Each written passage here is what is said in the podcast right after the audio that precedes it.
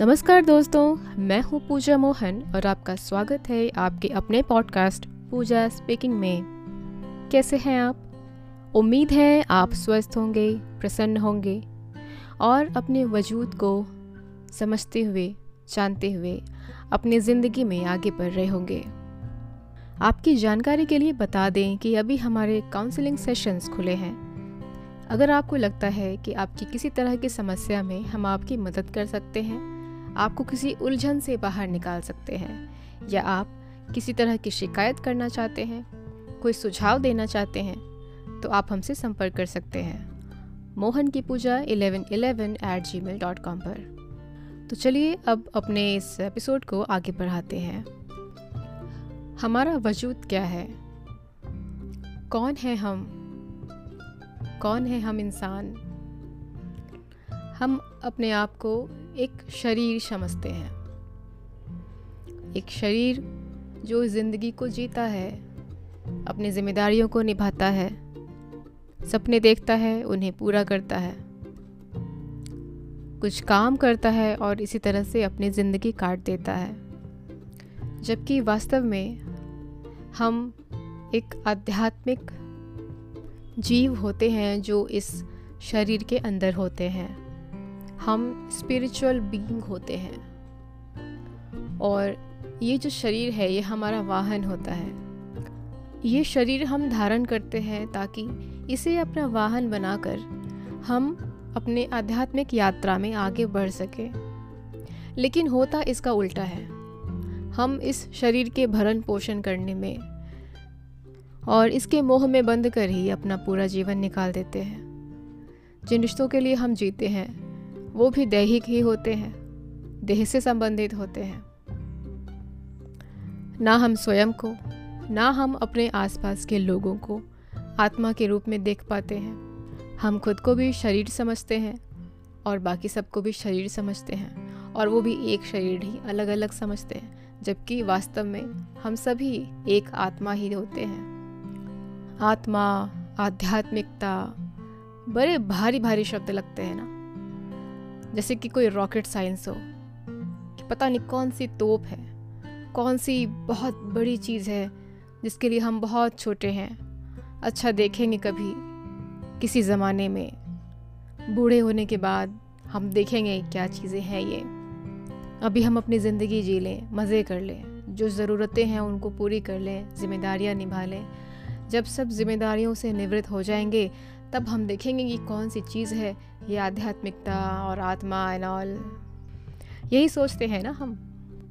कहीं ना कहीं यही कारण है कि हमारी आध्यात्मिक प्रगति बहुत ही धीमी चल रही होती है।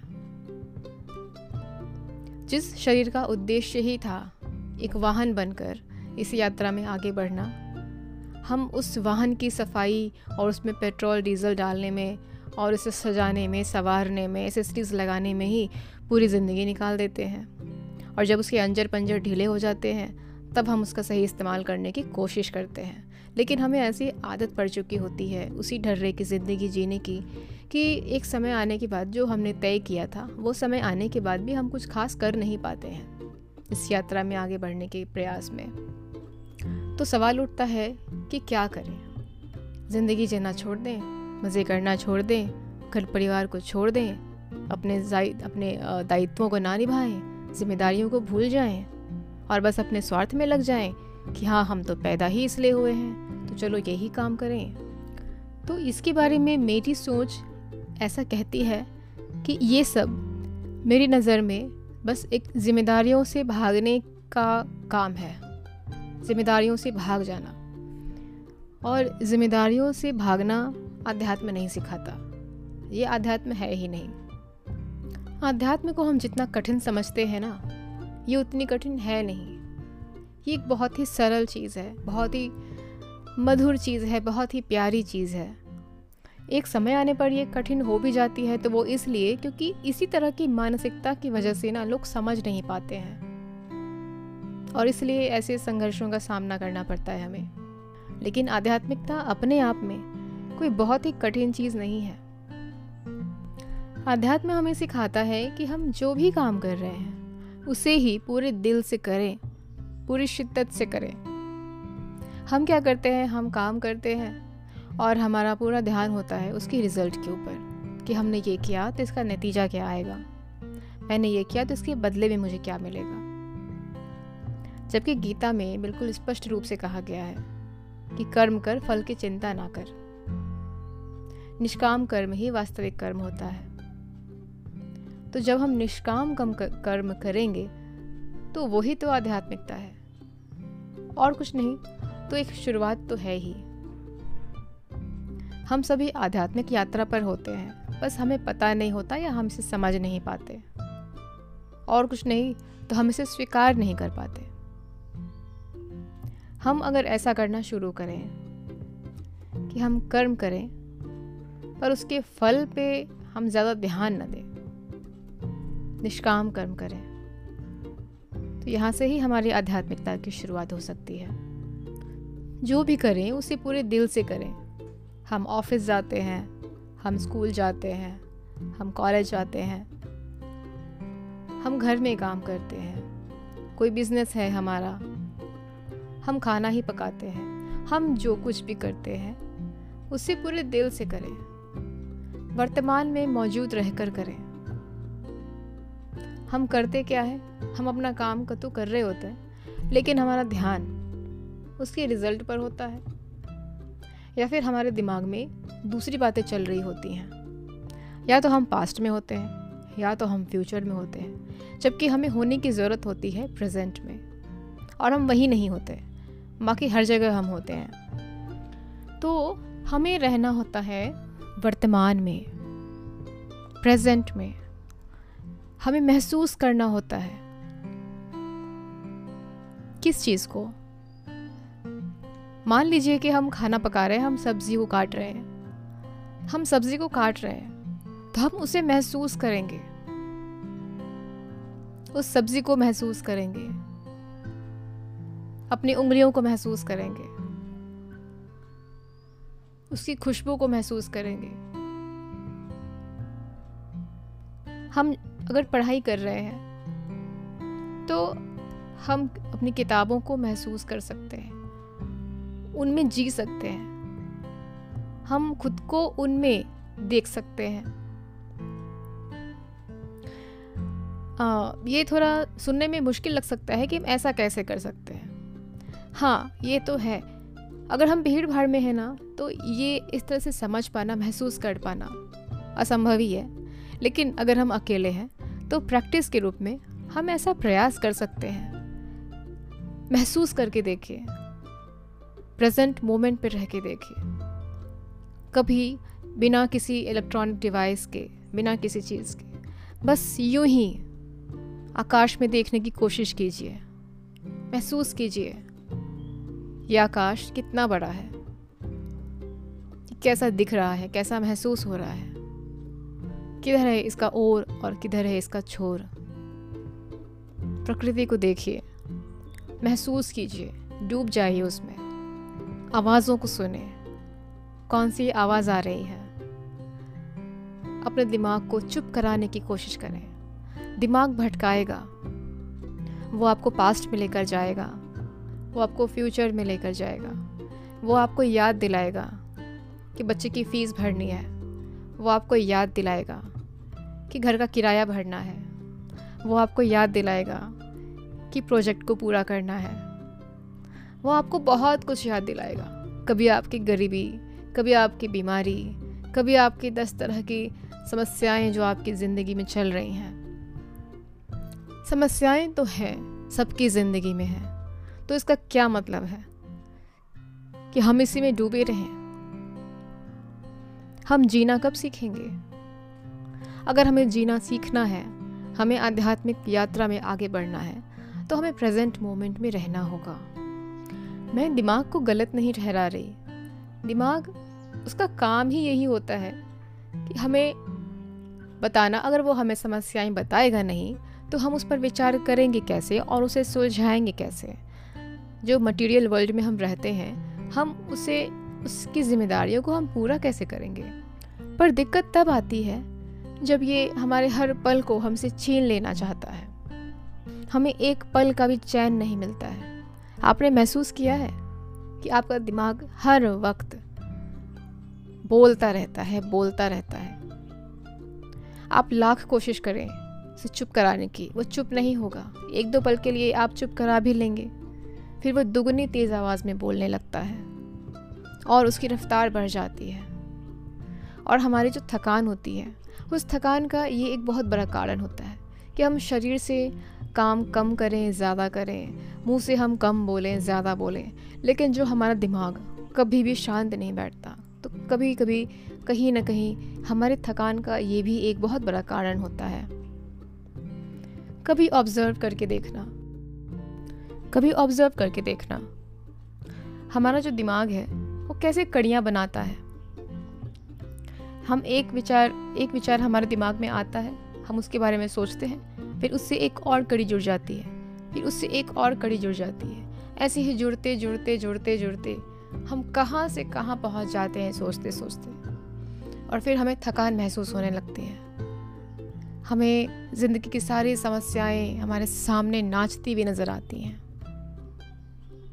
तो अब कहेंगे, इसमें गलत क्या है? समस्याएँ हैं, सामने आ रही हैं, ठीक है। तो क्या उनके बारे में सोचने से, हर वक्त उन्हें लेकर परेशान रहने से समस्याएँ सुलझ जाएँगी?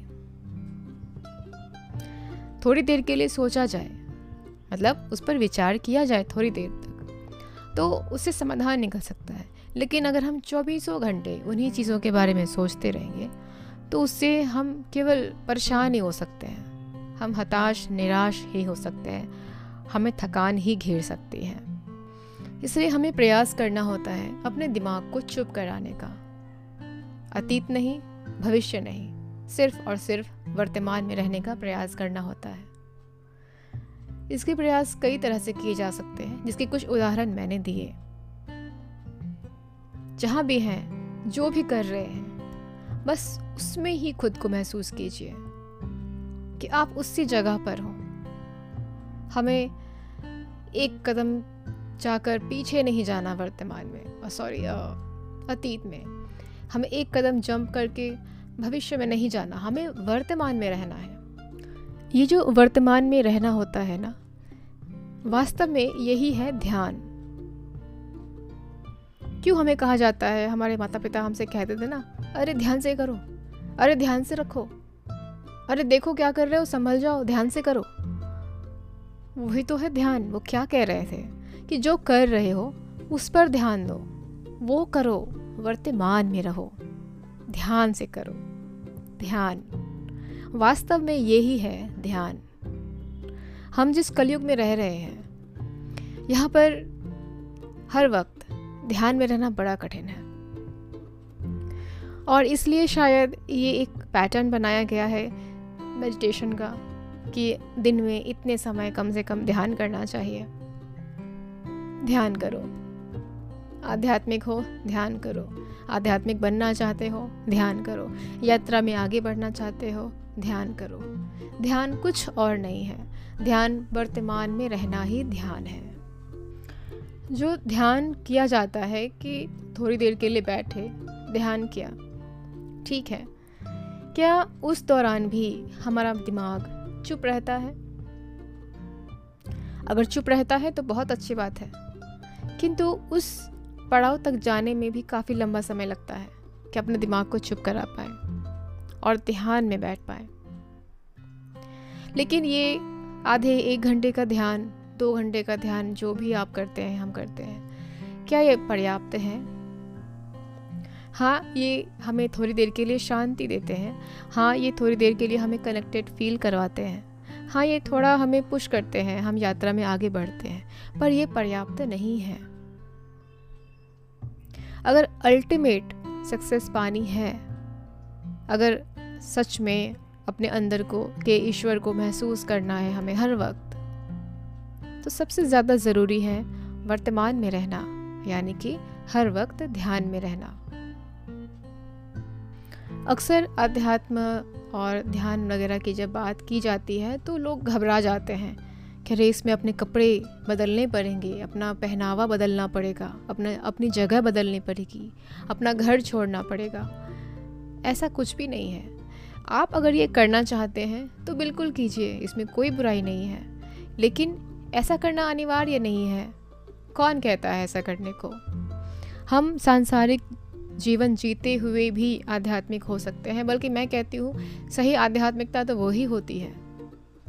जिम्मेदारियों से भाग जाने में कौन सी बहादुरी है और कौन सी आध्यात्मिकता है?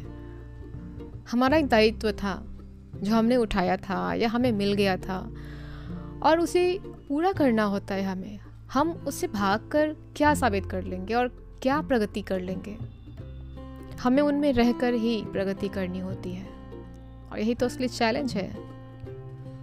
इस सांसारिक जीवन को जीते हुए, सारा कुछ करते हुए, फिर भी ईश्वर में लीन रहना। ये सारा कुछ एक दूसरे से जुड़ा हुआ है।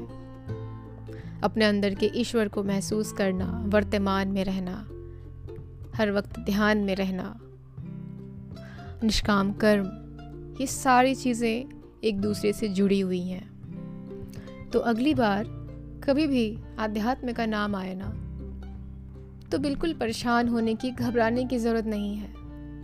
और कोई जो भी इसका अर्थ निकाले, पर हमारे लिए इसका ये अर्थ होना चाहिए। आध्यात्मिकता का वास्तविक अर्थ, क्योंकि ये कोई अलग चीज़ है ही नहीं, हम तो हैं ही आध्यात्मिक प्राणी।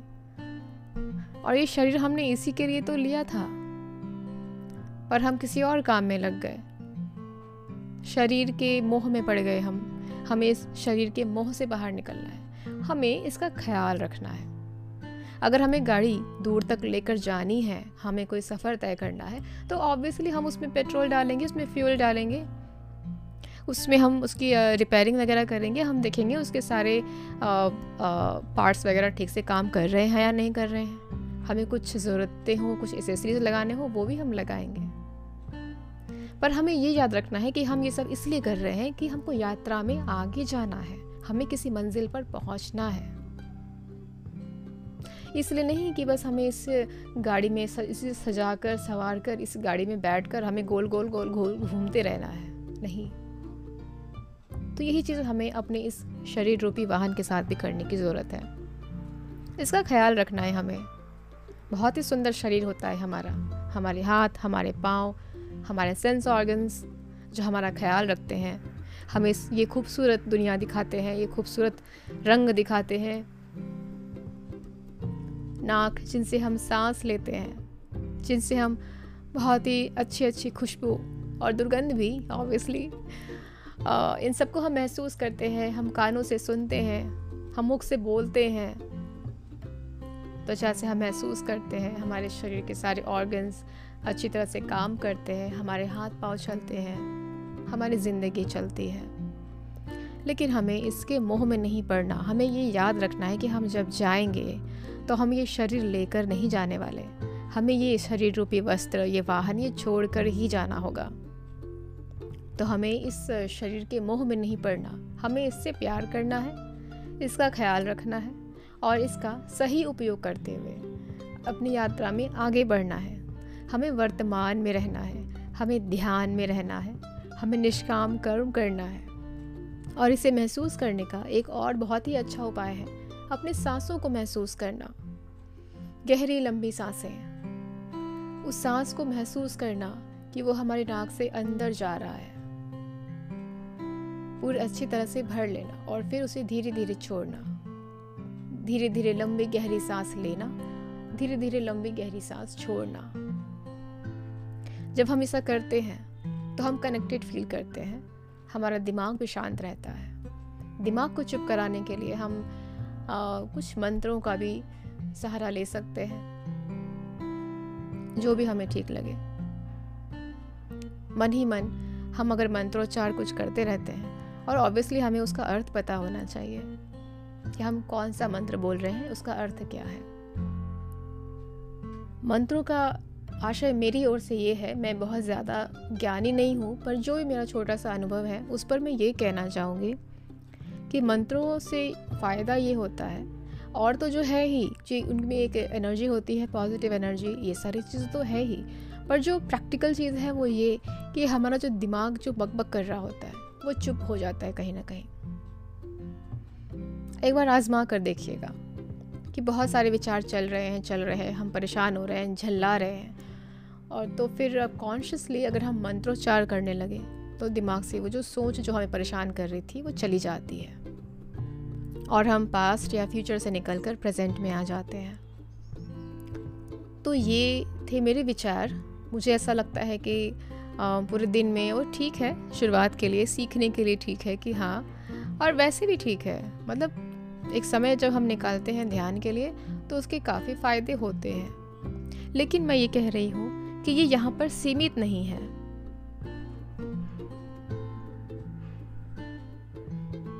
ये ध्यान बस यहाँ पर सीमित नहीं होना चाहिए कि हम पूरे दिन, पूरी इस मटेरियल वर्ल्ड में उलझे हुए हैं, दिमागों में उलझे हुए हैं, कामों में उलझे हुए हैं और हमने थोड़ी देर समय निकाल कर थोड़ी देर बैठ गए, थोड़ी देर सांसों पर ध्यान दे दिया, थोड़ा ईश्वर से कनेक्टेड हो गए और उसके बाद वहाँ से उठकर हम फिर वापस उसी में तल्लीन हो गए। नहीं। हमें प्रयास करना चाहिए कि हमारे काम भी चलते रहें और हम ईश्वर से कनेक्टेड भी रहें। ईश्वर यानी वही जो हमारे अंदर बैठा होता है, हमारे हृदय चक्र में। बस। तो इस एपिसोड में बस इतना ही। ये एपिसोड आपको कैसा लगा, मुझे बताना ज़रूर। आपने मुझे यहाँ तक सुना। इसके लिए आपका बहुत बहुत धन्यवाद। जल्दी मिलूँगी अगले ऑडियो में। तब तक के लिए goodbye take care I love you all